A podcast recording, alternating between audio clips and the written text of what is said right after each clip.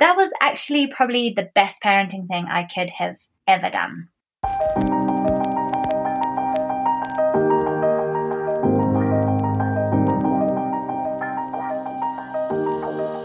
welcome to another episode of What She Said. So, this one has taken ages to get out. We actually spoke about a month ago, um, and I'm currently releasing episodes every other week. But where it fell, it was um, the week that George Floyd was murdered, or the week after George Floyd was murdered, and the protests were happening all over the world. And so I felt very strongly that I didn't want to take up space.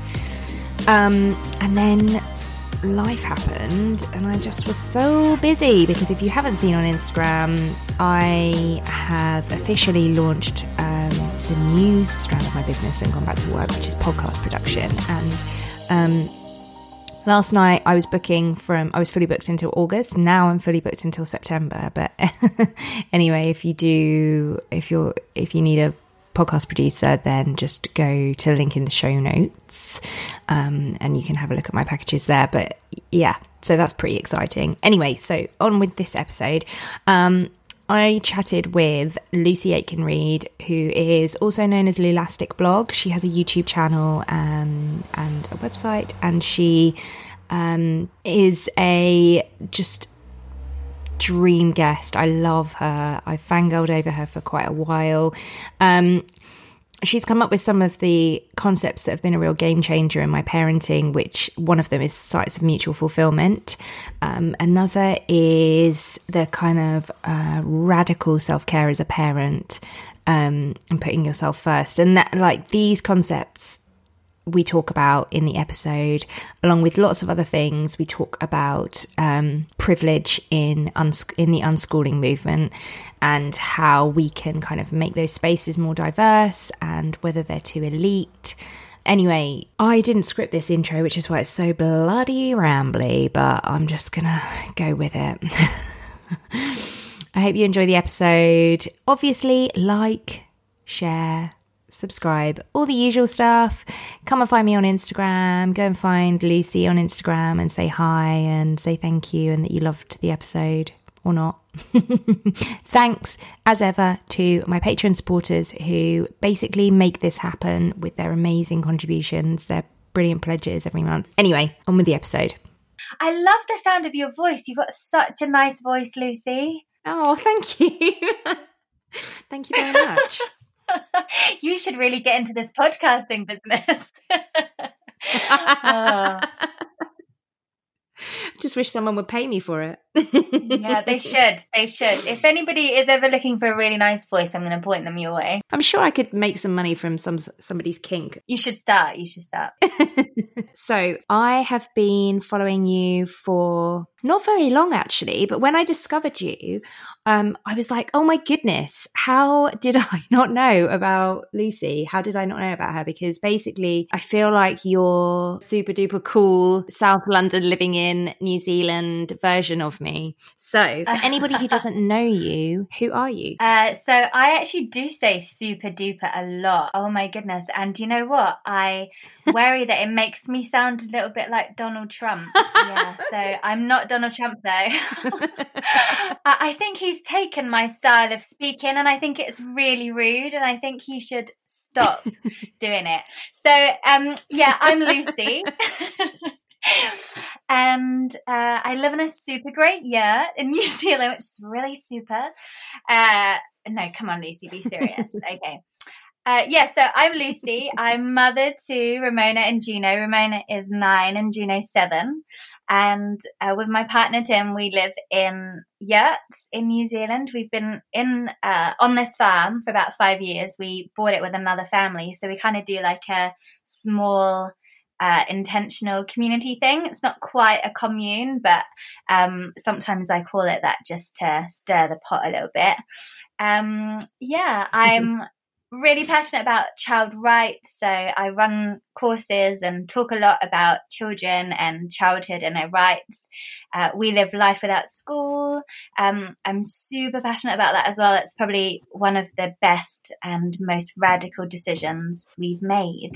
Um, yeah, way above and beyond the kind of big one which was moving from Camberwell, South London, to this kind of mountainous area in the middle of old New Zealand. Yes, that's me. So, right now, there are a whole heap of people who are living without school um, and therefore homeschooling in quote unquote so i'm really passionate about education and and how that kind of pertains to how i want to parent really and i really really don't want to send my kids to school um, so that's kind of how i discovered you through looking into unschooling um, and I know you don't necessarily you don't mm. call what you do unschooling as much as you do kind of life without school. But for the listeners, what is unschooling and what made you choose that over the kind of other types of alternative or mainstream education? Well, I try not to call it unschooling, but unschooling as a term does have quite its own momentum. So I sort of swear off calling it unschooling for like, you know, a couple of days. And then I say life without school or whole life learning. And people look at me with raised eyebrows. And then I say unschooling. And then they only keep one eyebrow raised. um, yeah. So I do tend to say unschooling quite a lot as well, just so um, people have some sort of a reference point. But really, um, I try not to use the word schooling that much at all because our life has just got nothing to do with school. We just in, exist in a school free paradigm. Um, yeah, so I tend to say that uh, this is curiosity based learning. We really believe that that's how kids learn best is when they're really curious and self motivated about a topic in fact, uh, your ability to retain information if you're not personally interested in it is so low that to me it just strikes me as a bit of a waste of time to even try.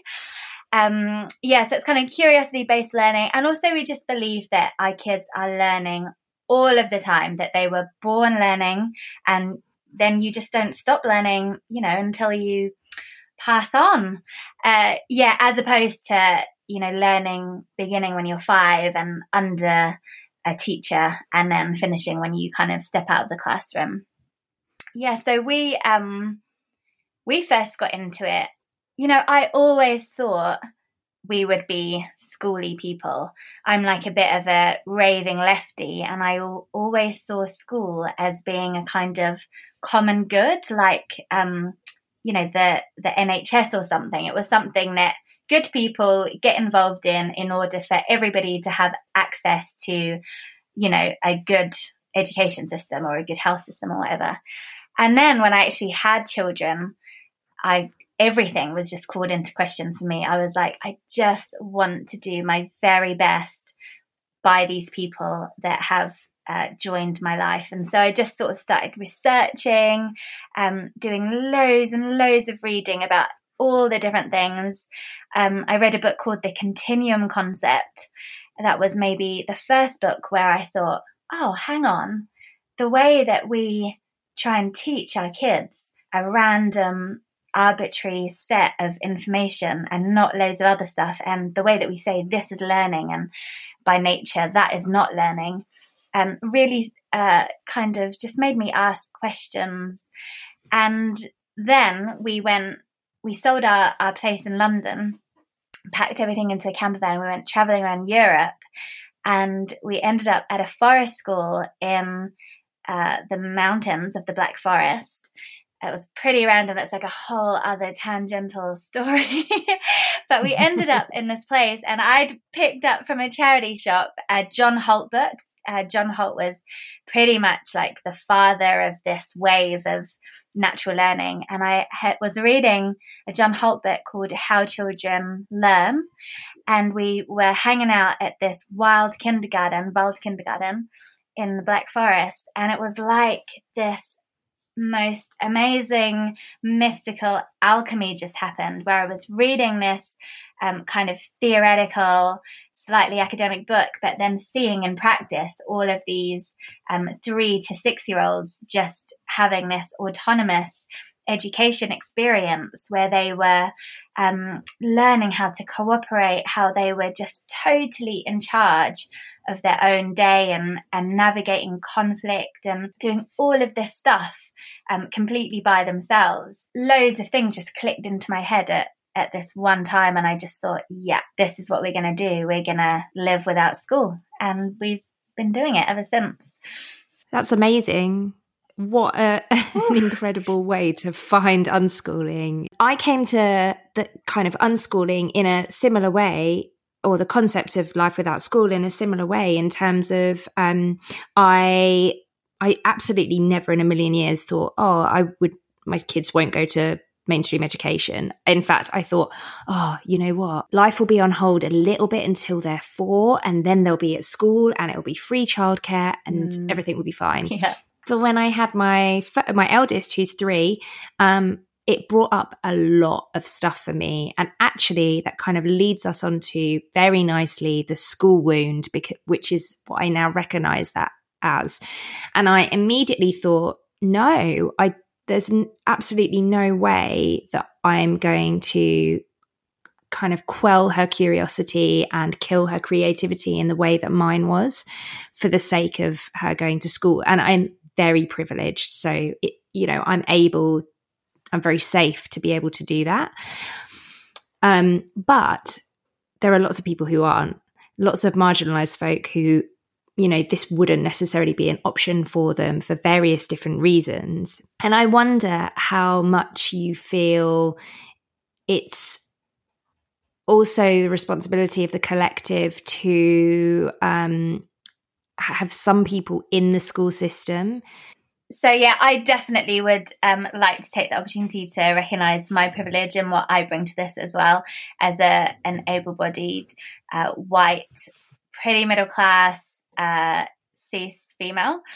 Um, yeah, so so there is definitely like a massive kind of privilege um, to being able to step out of yeah essentially like free childcare and mass education um, I also do feel that um, we must leave space as well for all of the people who are marginalized and who are uh, who don't experience privilege, who have still chosen to live without school and are doing that um, without their privilege. And it's really, really hard for them, but they've cho- chosen to do it and they're um, living life with all of those challenges. And I fear if you if it's only a conversation about, oh yeah, you know, unschooling is only for the privileged, uh, you're massively writing out, uh, writing or carving away from the story, or um,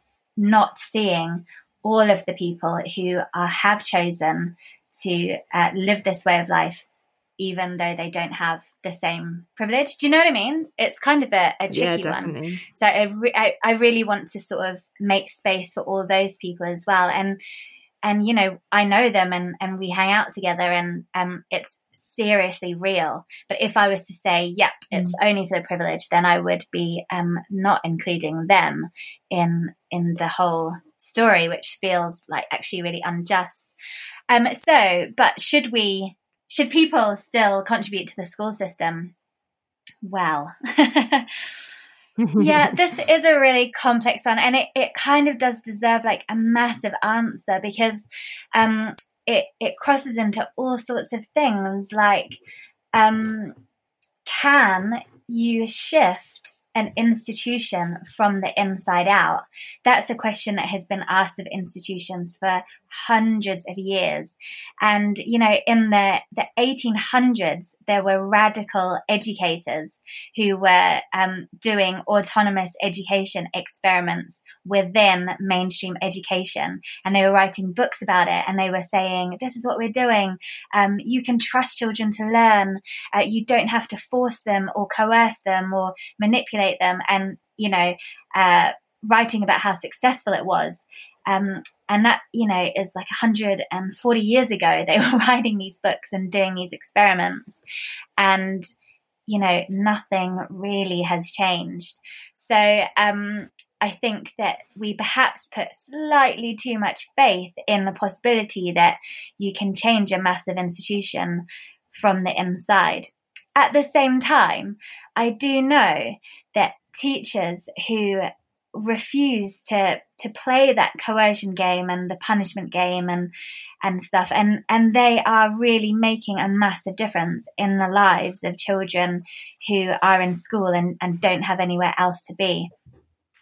Uh, a little bit of me feels like I'm I'm a massive optimist and uh, despite those radical educators doing their thing 140 years ago, I still believe that with enough people out here on the edge, living life totally without school and calling out the toxic parts of the institution through, you know, talking about things like the school wound, um, and then having those teachers inside the system, um, you know, easing the transition for people who are within it, I feel like if you've got people in both of those spaces, we can actually shift things and make childhood a different experience for children of the future. Yeah. I completely agree. And actually, I want to circle back a little bit to our to how you very eloquently talked about privilege and making space for marginalized voices within um, within unschooling or any kind of alternative education because um, I part of the question that I uh, wanted to expand on, I guess, is what do those of us who have more power um, need to do to make uh, unschooling spaces and and alternative education and just alternative parenting, you know, because there's loads of other like attachment parenting is considered kind of hippie in some in some circles in some parts of the world. Um so what do those of us who have more power choosing to live this way need to do or can we do to make our spaces more safe for marginalized people? Hmm. that's a really great question. I think that um i have this phrase in my head that is going um normalize with empathy. So um, people who those of us who are kind of on the radical edge of education or parenting, um, you know, really occupying it confidently and, and really talking about it and using the um, voice that we have to really normalize this way of being with our children. I think that's huge, but I do think that it has to be done with empathy with this idea that, um, you know, not everybody does have access to it. Um, I also personally feel quite compelled to create um, places and groups and infrastructure around life without school in order to make it more practically accessible. So, um, for a couple of years, we've been working on um, a couple of different models of what we call a learning collective, and it's um, yeah group unschooling, I guess. So it's getting together one or two days a week and having uh, all pooling our financial resources so we can hire a facilitator to kind of hold the space for the children and be there if they need it. Um, but mostly just like creating an environment where they can follow their own urges, but then the parents getting to go off and do their own thing. So it might be that you can then go off and, and earn for a couple of days a week, which you might not ordinarily get. So uh, part of me really feels that in this transition towards a more just uh, childhood and a more just education model is these little community based learning collectives where parents are yeah creating places that can be accessed by people who um, do need to go off and and can't rely on a partner or whatever. And in our own um, learning collective, it's been cool. Like we've had um, at any one time, like a third of the the parents have been like solo mamas and and that kind of thing. So it really does feel like um, it's got a few legs. It's hard work though, so um, it's really takes a lot of energy setting things up. But so I guess that's where I feel it's those of us with um, slightly more privilege who are kind of called, I guess, to to put energy into creating those spaces. You touched on something there, which I think is a parenting game changer. And you've got a really brilliant video about it and that's the kind of sites of mutual fulfillment. That is such a parenting game changer i think. I didn't realize until i discovered that that you could i don't know not go to soft play if you didn't want to. Yeah could you talk to us a bit yeah. about sites of mutual fulfillment please? Yeah so same uh, once i kind of labeled what that thing was and wrote about it as sites of mutual fulfillment it was so liberating for me. It was exactly the same as you. I suddenly felt able to just be like, oh, that thing doesn't work for us, and neither does that thing. I'm not going to go to either of those traditional parent child environments. I'm going to do this instead. Um, there's something, a about naming something and giving it a kind of um, term that that is somehow quite empowering. I think, particularly in the kind of parenting space where I don't know, but perhaps because it's often mothers um, doing it, uh, I don't know, like I sort of, a little bit of me feels like, because we live within a patriarchy, if mothering was actually done by fathers, there would be terms for all of these things. And you could go to a class on how to um, make a successful site of mutual fulfillment. And then you might even get a blimmin' credit for it or something. Um, you know, so I think it's kind of up to us to say, no, uh, quite formally, I'm heading off to a site of mutual fulfillment this afternoon. So I won't be joining you for your tea and tots time where my kid just squishes cake into the toys and you all stare at us. Uh, yeah. So, um, sites of mutual fulfillment, they're, they're basically places where the parent and the child can have a really good time. They're kind of yes places. So places where you don't have to be like chasing your kid, making sure they're not touching that or not doing that. And um, I like to my ideal site of mutual fulfillment is one basically where I can take a novel and my kids can do something safe while I'm ignoring them because um, I love spending time with my kids. I um, think they're absolutely brilliant and I find being with them really fulfilling but um, I also love reading my book. And particularly when it comes to unschooling, I feel like when I'm reading my novel, I'm basically teaching them to read because I'm creating an environment of literacy, you know? So yeah. um, for me, it's all about the novel reading. um, so for us, it, it's things like going to the beach is one where my kids can suddenly just enter this zone where they are totally free. And, um, but that's because they're not kids that would run into the ocean. So for somebody else, uh, the beach wouldn't be an SMF because uh, their kid would be too, um, you know, eager to go swimming, maybe out of their depth or something. And um, and it's kind of cool thinking about sites of mutual fulfillment because everybody's one is different. So you said, you know, you don't have to get a soft play. Whereas for me, I kind of love soft play because I don't see my kids for like four hours. And um, I just put uh, headphones on and listen to my favorite playlist and I read my novel or do a little bit of work. And as long as I can kind of avoid the smell of, um, you know, sort of cheesy balls, whatever that smell is. I shouldn't say cheesy balls. Sorry. I was expecting cheesy feet. cheesy feet. Yes, that is what somebody else would say. Cheesy feet. uh, you know, as long as I can smell that, uh, forget about that pungency. Uh, I I actually count soft play as as my, one of my sites of mutual fulfillment. So.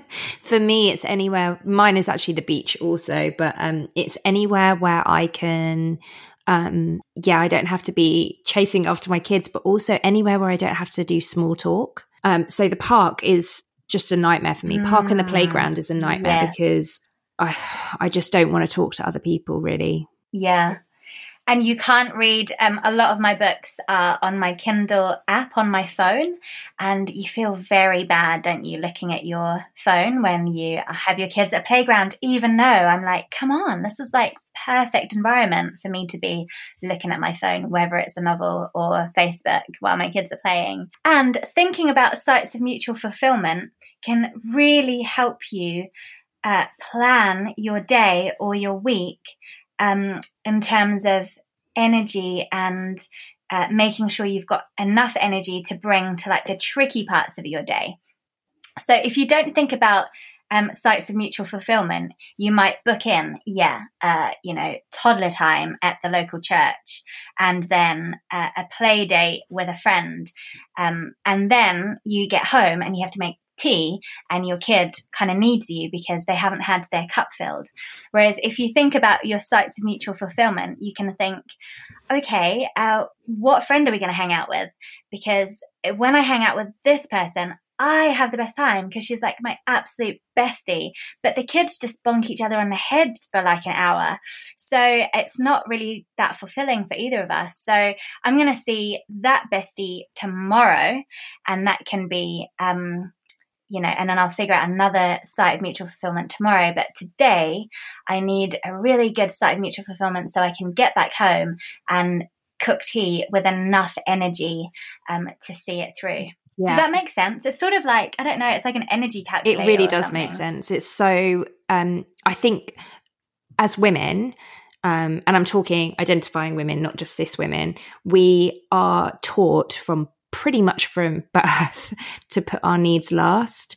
And so when you get to being a mum, like you have to unpick all this learning and training to be to sacrifice yourself. So you it's it's not natural to think, oh, I don't want to go to tots and toddlers because I don't want to do small talk and I don't really enjoy explaining that I don't believe in sharing and mm. and it's really hard but once you do it is liberating to legitimize your need um yeah every every single day is so so freeing and I think that kind of comes down to that. So I wouldn't necessarily call myself, it sounds really weird to say this, but I wouldn't ever call myself a respectful or peaceful parent, although I'm not a disrespectful or like rowdy parent. But love it. I am not a respectful parent. I am definitely not a peaceful parent. you can take your respectful, peaceful parenting and shove it up your cheese balls. I think it's because I feel intimidated by it, um, because I feel that there's a level of perfection that I just can't reach. And whenever I've really mm. tried to be a respectful or peaceful parent or like follow all the, I'm really the sort of person that when I learn about something, I go all in. I like read all the books and then I'm like, say to my husband, this is what we're doing now. We don't use this word anymore. We do. and I burn out really quickly. but the one kind of rule that I really, really always stick to is that rule of connection with your children mm. and the rule of I suppose it's a household rule of I need to find some bit of connection with with my toddler that rule of us having time together to connect. And sometimes it looks like us watching RuPaul's Drag Race together.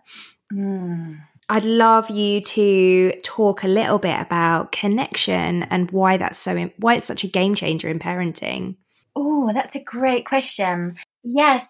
So connection, I would say, is really like the um, long term version of the umbilical cord um, to your child um, being connected with you, their parent, is basically life to them. And um, disconnection from you does feel like they're being cut off from a sort of life force or um, a real um, serious um, form of um, nutrients for their actual physical body. It's like a really visceral thing for your children. Um, you know, we might just see it as a kind of potential extra to kind of human relationships, that sense of being connected to someone. But um, for the child with their parent, that connection is as meaningful as being fed their dinner, kind of thing. Yeah, so it's it's incredibly significant for your your child, and I, I really love that you um, that you for yourself you found that really helpful to say i'm not going to take on this label or follow this uh, model of parenting. I'm just going to try and um, stay connected with my child. I think it's it's really beautiful. And um, you know when you're doing life that way with your kids where you're saying actually connection is the most important thing um, you can then it's sort of like you've got a um, a little barometer or something, I guess, that you can not barometer is not quite the right thing, but maybe like a filter. You can like insert this action and you can be like, where is this gonna take me and my kid connection wise, you know, and you can sort of assess that parenting behavior by uh, whether it's to draw you closer to your child or not. And you can say, oh, if I do it this way, we're to get disconnected. But if I do it this way, uh, we could be connected. So something like conflict can be really scary. It can feel really scary for parents, and we uh, maybe sometimes might avoid whole areas with our kids or avoid asserting a boundary because we're so afraid of conflict.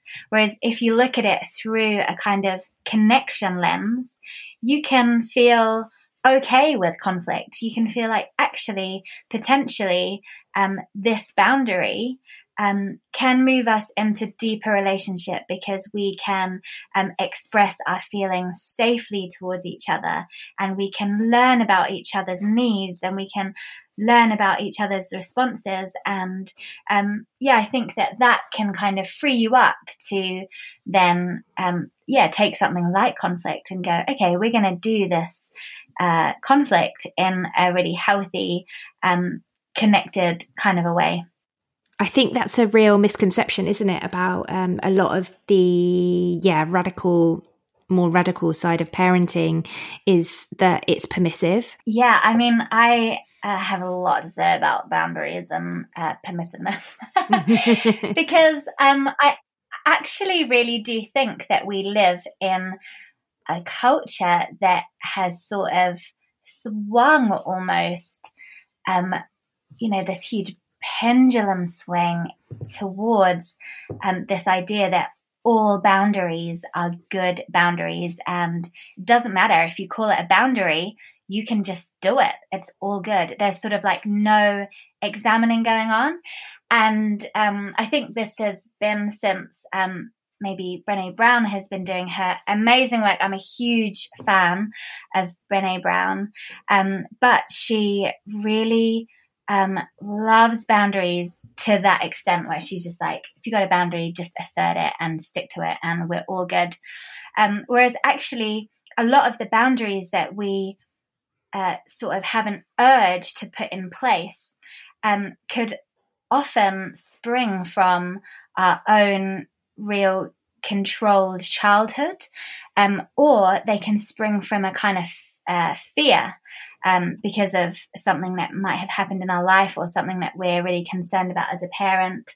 Um, or they can spring from this kind of um, adult supremacy that, no, as long as I think this it should be a rule, uh, it should be a rule. And, and so I really feel like uh, parents who are trying to do this kind of empathetic, connection based parenting really feel like the invitation is to uh, yeah, hold boundaries in the palm of your hand. Um, so that ones that don't serve you can kind of like slip through your fingers and the ones that serve you you can kind of have and and kind of hold dear to you um, but i really do think that there needs to be a process where you go okay, is this a place where I need to assert a boundary? And then you really bring some consciousness into it and you go, where is this coming from? Have I done the unpacking of baggage around this? Um, and then once you've done that unpacking of the baggage, going, right, okay, it really feels like this is a place. I still need to assert a boundary and then going, okay, how will this boundary serve me? And then once you've got this um, sense of how the boundary really is going to serve you and your relationship with your child, then you bring the boundary to your child and you're like, uh, I've spent some time with this and I really think we need to do this. I'd love to hear from you how we can transition towards this boundary, how we can make it a bit smoother for you, um, and really bring your child into this kind of like transparent uh, way of asserting a boundary. So that's quite a long-winded answer to your your kind of little prompt around permissive parenting. I think that uh, we can veer either towards permissive, oh, let it go, anything can go, or really controlling. And that's usually because our brains have jumped into fight the kind of controlling, or flight, which is the permissive one, rather than staying in this regulated, really conscious place where you are examining the boundary and then doing it in in a way that you that really aligns with your values as a parent. Yeah, I definitely when I'm at my worst, I feel I swing. I'm like bouncing from one end to the other um, in a very reactionary yeah. way when I'm completely unregulated, for sure. Um, I wanted to talk about defiant kids because I have one. and I love her. Mm-hmm. She's I love her for her defiance because I am the same. I was the same and I was definitely kind of restrained for my defiance and for my rebellious nature. And I believe you also have a defiant child. And I'd love you to talk about that a little bit, please. Oh, yeah, I'm so grateful for my rebellious child. Um, yeah, so she was our firstborn, and pretty much, yeah, spent the first two and a half years of parenting looking around me and being like, wow, I must really suck at this whole parenting thing because my child does not want to do anything that I think is a good idea. And um, fortunately, we had another child and um, who was just a kind of like generally compliant, cooperative kind of kid. And I'm so grateful to have had the experience of going, oh, right, oh my goodness. It's not that I'm a bad parent. It's just that I've got a child who wants to do her own thing. And it's not that all of those parents are really good parents. It's just that their children don't have the spirit of my one. so, um, I really feel sorry for the people who have it the other way around and they have like a super cruisy kid and they're like, man, I got this parenting thing down. And then they get uh yeah zonked with a wild one um so i'm i'm super grateful because uh she has taken me on this amazing learning journey of letting go and questioning um, all sorts of things. You know, there's there's a good chance that we wouldn't even be unschooling if I didn't have a child who so early on uh, made it super clear that she was her own person. She had her own will. Her mind was her own, um, and I had absolutely no right to try and manipulate um, or coerce her into doing anything. Yeah, so uh, there's there's a saying, hey, which is something like I'm the worst for remembering sayings, but it's something like, uh, you know, the qualities that you you like in an adult are ones that you really don't like in your own child. So mm. we really admire, you know, like people who ask questions of authority and people who stand up for their rights and the rights of others and who won't just say yes, yes, yes to, you know, an evil totalitarian regime. you know, we admire those people. We give them flippin' Nobel Peace Prizes. Uh, but when your children show that same spirit, um, it can be really triggering and, and you can kind of, it can activate your desire to um, kind of control and, and be the authority. And I think the invitation there is, is really for us to stand back and say, you know what, I'm going to give you as much room to bloom uh, so that you can really be one of these uh, people that will continue to resist and um, disobey and um, keep society moving towards um, justice and peace and world change. Yeah.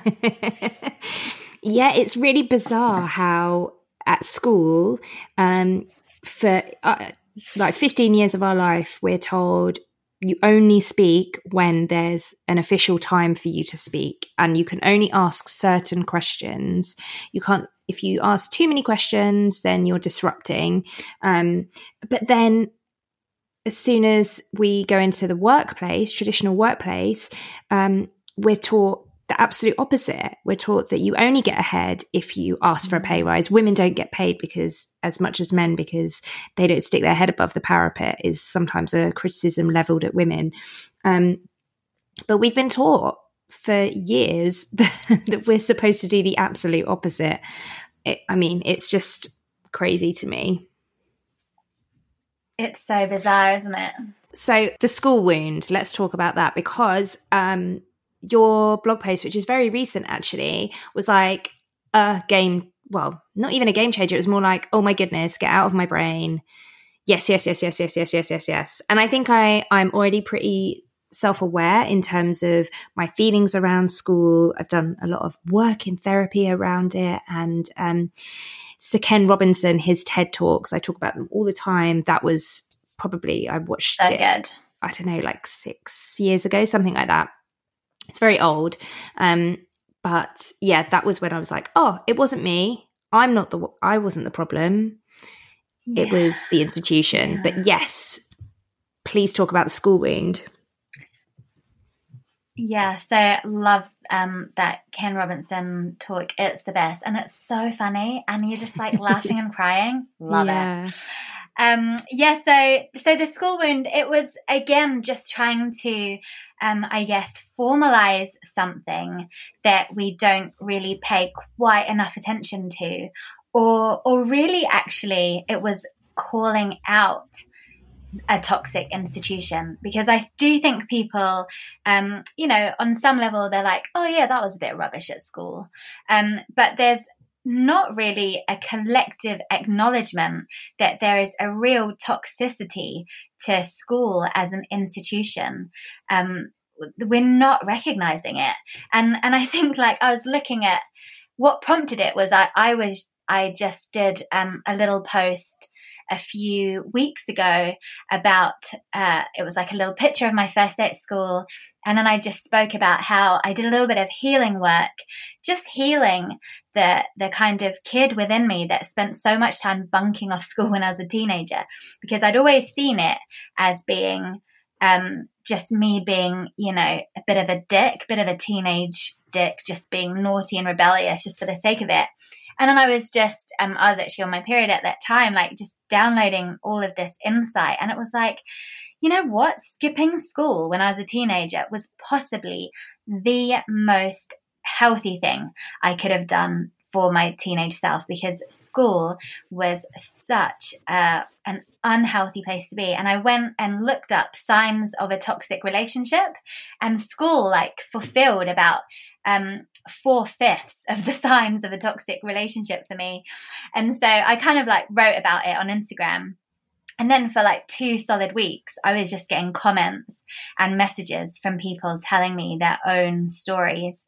And so I kind of started to look into a little bit and, and discovered that, yeah, it's really real. Something like 85% of people have um, experienced shame at school that has then impacted the rest of their life. And um, even in the research where where that statistic is is referenced, they just kind of say, um, you know, they they just center on the shame and they kind of center on that as opposed to centering on the root of the shame. And it's like it's not an accident that this shame happened at school. Um, if you were outside of school, it wouldn't have happened. It's not a natural part of our society, kind of causing shame um, on like causing people to feel shame. And um, and so I just really noticed the absolute absence of a kind of critique of an institution when we're telling these um, shame based stories about school. And so, yeah, then I kind of fumbled around really looking for the, the kind of image of, of what that is and, and really landed upon the school wound because I've been so impacted by the idea of the the mother wound, which is yeah, whole other thing that we should definitely talk about one time. um, yeah, and so so this post was really just calling out um, the way that school um, marks us as a collective, how um, that shame and that pain is not a natural way of um, moving through the world as humans. It's it's come from a place and that place has a name and that name is school and the scars that we carry are a school wound um, yeah, so so yeah, again, it's been I've been having heaps of messages from people just um, really grateful, I guess, because we so internalize that shame. We think, oh, I must be the only person that felt so impacted from my school days that I can't even pick up a paintbrush as an adult. Or um, it's just my personal problem that, um, you know, people who are in authority um, make me quake at the knee. That's just my own personal problem. It's like, um, I think now that we're talking about the school wound, people are realizing that it's not their problem. It's actually a toxic institution and they should never have been put in that position to have spent, you know, the majority of their early and formative years in such an unhealthy situation. Yeah. Um, the school like the school system is and i want to say that this isn't um, a criticism that we are leveling at teachers. Um, it's the institution. It's a capitalist institution and it serves um, the mm. few not the many. Absolutely. Totally totally. So to round up a little bit um, what's a question that you wish someone would ask you like I'm very like multi passionate. Like I love so many different things. Um, I love reading, and I just read and read and read so much stuff. Um, and so I basically want to talk about what I'm reading at this moment in time. Um, and that would change, like you know what day you would ask me. So at the moment, I'm reading like Elton John's memoirs. Um, but interestingly, that then took me down a rabbit hole of like um random other stuff about the 70s. So then today I was like Googling, um, you know, why do people think Yoko Ono broke up the Beatles? Something like that, you know, and like, um, tell me more about their marriage. And I was just like, spent about half an hour of my day just like reading about Yoko Ono and John Lennon. And it was like really intense. So I kind of want to talk about that right now. So that's why you should not ask me that question about what question you want. I want to ask. My goodness. But you know what? Seriously, here is something because um, something I get asked all of the time is about the actual practicalities of selling up and buying land and living in a yurt and going off grid. You know, how do you do this bit and that bit? How big is your yurt? La la la. And um, on one hand, I'm like, yeah, you know what? Um, follow your dreams. It's really, really good to do that. And on the other hand, I just want to say to everybody that um, even if you move out of the city and live in the middle of nowhere in a tent, uh, you're still yourself. Like mm. you still take your brain to that new place and your heart to that new place. And um, and I really feel like who I am today um, is a little bit to do with how connected I am to the earth now, I guess, in comparison to how I was a few years ago. It's definitely influenced by that. But um, a huge part of who I am today is because, um, yeah, I'm I'm really hearing that invitation to kind of heal and evolve and be courageous. And that's all stuff that I absolutely could have done while we were living in Wells Way in Camberwell. Do you know what I mean? It's like um, mm-hmm. my happiness doesn't actually come from opening the window and looking at the mountain. Um, really, I think like ninety percent of the the wellness that I feel and and um, the the ability to make radical decisions um, is because of uh, these this determination to to keep healing my husband and I, when lockdown first happened, we were we didn't know what we were going to do in terms of financial stuff because I was still on maternity leave and he was potentially going to lose his job. Anyway, everything all worked out fine, but in the time that we've had off together, we were like, oh, we this we don't want to go back exact to our exact life as it was before because we weren't satisfied with it. Because so my husband and I traveled for like three years kind of long term together before we came back to England and got married and had kids. And it was amazing. It was just brilliant. But our automatic go to, if we're ever dissatisfied with life, even if it's in a temporary kind of with, you know, when you're sleep deprived and you're just going through a crappy winter and I don't know, your house has leaked. It's one of the, you know, one of those terrible couple of weeks, our automatic go to is, oh, let's just sell our house and go traveling. We can take the kids. Da, da, da. That's just what we do. Mm. And for the first time ever, yeah.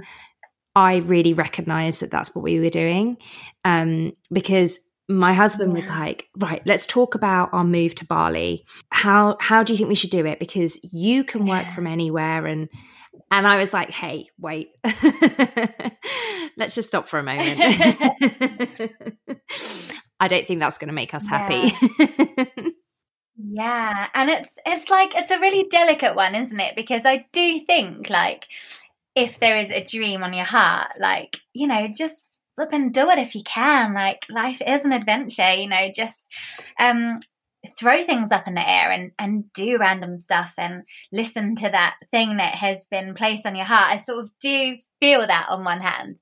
And then on the other hand, it is just like, yeah, we have to be reminded that uh, wherever you go, there you are. That's the the name of a, a, book that kind of explores this a little bit. And I just always remember we did that. We when we yeah uh, left London, we sold up and and went around Europe in this camper van doing all this. I was it was basically like a road trip that my blog readers um, planned for me. Oh, wow. so random. And it was really fun because we ended up in all these random places. Um, but I'll always remember, um, you know, Juno was four months old and she was on my back and I'm in the camper van and I'm like trying to cook dinner and I'm hitting my head on the bunk and Ramona's like mad and Tim is like trying to entertain her. And then I couldn't find the colander and I felt like maybe I'd left the colander on the side of a road somewhere and I had like a pot full of spaghetti that was going soft. And I was like such a kind of minor, uh, predicament, but I just like totally lost it. And I like threw the pan of spaghetti and I was like, ah! and it was like supreme rage. It was like so stressful and um, it was like so unregulated. And um, there were just actually quite a lot of moments like that. And so we look back on the photos me and tim were like oh that was like really cool swimming at that waterfall. And then do you remember like how i, I lost my shizzle here and then you lost your shiz there? And, and it's like the whole journey was like this um like vortex of like intense wild um mm. adventure and pleasure intense usness dealing with our usness and um or and stress and yeah fear and not really um being the kind of like uh healed vessels of love that we could be, you know? the grass is always greener. It is, but you're you're you're the one eating the flipping grass, man. um, and what is the biggest myth about either you or uh, life without school? Bust it. Oh, that is a killer question.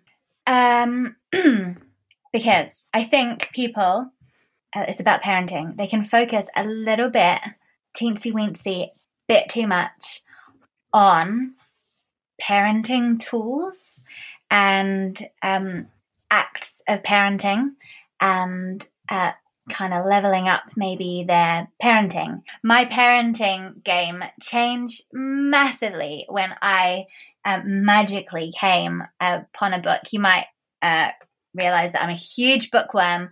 And basically, if I get gifted like a day to just do anything that I want to do, I will just be straight down the library. And I picked up one day this book by William Bloom, and it's called The Endorphin Effect.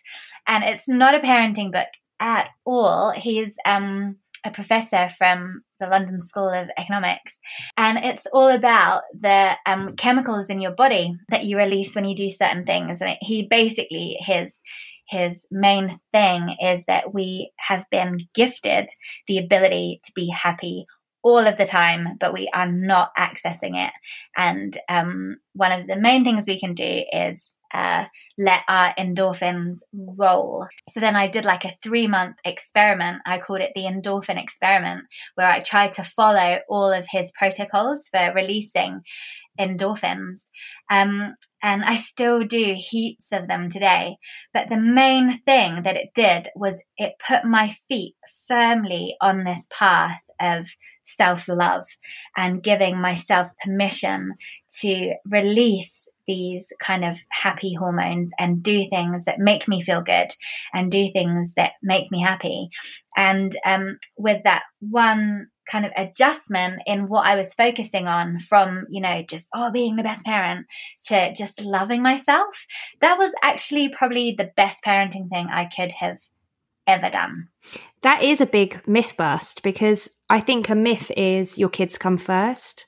And actually, you you come mm. first. Mm, I really do think that it's like such a cliche, the old oxygen mask, you know, yes. on the parent first, so that you can then put the oxygen mask oxygen mask on the kid. But it is so real. It's so true, and um, but it's hard to do, and and there's privilege within the whole self love um, thing as well, you know. So um, again, it's another one of those kind of delicate things. But um, yeah, super want to invite your listeners to um, move closer to towards loving themselves and accepting themselves. And sometimes that might even mean lying to yourself for a little bit of a transition period as you move into this place where you can actually accept yourself. You know, saying, um, you are, I am worthy I am, am lovable might not feel true for a little while, but the mind is really powerful in how it can um, make true things that you tell it. That's excellent advice. And the very last question I wanted to ask you is what is your signature dish? Oh, my goodness. I am so good at making soup and I'm so good at making curry. So I'm like a winter person. In the summer, I don't know what to cook. And in fact, this last summer, I was just like, I'm not doing any cooking. And I didn't cook for like about six months because it was too hot and I didn't know what to make. But we're entering winter now in New Zealand. And every day I'm like, soup. We have two kinds of soup and curry. I just, yeah, I'm really good at those things. What's your favorite soup? Because I hate soup. Oh, do you? Oh my goodness. I know. I wish I loved it, but I don't. What about leek and potato? Come on. I actually, you know what? I don't hate soup. I just hate the idea of soup. But if I have, if I'm served, and I make really bad soup, if I'm served something yummy, and I definitely have had uh-huh. yummy soups before, then yeah. I do enjoy them. But I just don't know how. I don't know how to make them anything more than just Okay, I'll give you the the secret. the secret is um it's like stock.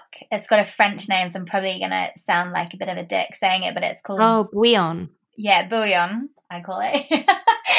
and it's um just like this organic veggie stock and it is yeah. the killer thing for soup. So i basically follow like um super basic soup recipes but then just pile in loads of bouillon and it's the thing that makes a difference. And also secret ingredient for curry. Oh my gosh i can't believe i'm going public with this. In fact no i can't. Is it ketchup? It's marmite you pulled it out of me. oh, Marmite makes everything better. it does, eh?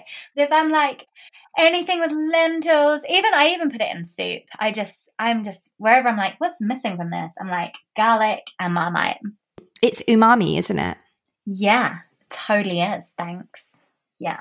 So it's actually quite chefy, quite foodie. I'm so foodie. what can I say? Um, thank you so, so, so much for your time. I really appreciate it. Um, I know it's freezing and you're in the winter in New Zealand and it's nighttime over there. So I really appreciate it. Um, where can everybody find you online? Um, so, well, firstly, I love talking with you. I could have talked for several more hours. So much fun. Um, so I'm I'm everywhere online. It's embarrassing. My gosh. Uh, so I have um, a new YouTube channel that is all about unschooling. It's called um, Life Without School, and that's on YouTube. And then my main form really is probably uh, Instagram and Facebook, and both of both of those are under Lulastic. Uh, and uh, finally, my blog and also, links to the books that I've written and old YouTube videos is also called Lulastic, and it's lulastic.co.uk. Perfect. Thank you so, so much for your time. Thank you, Liz.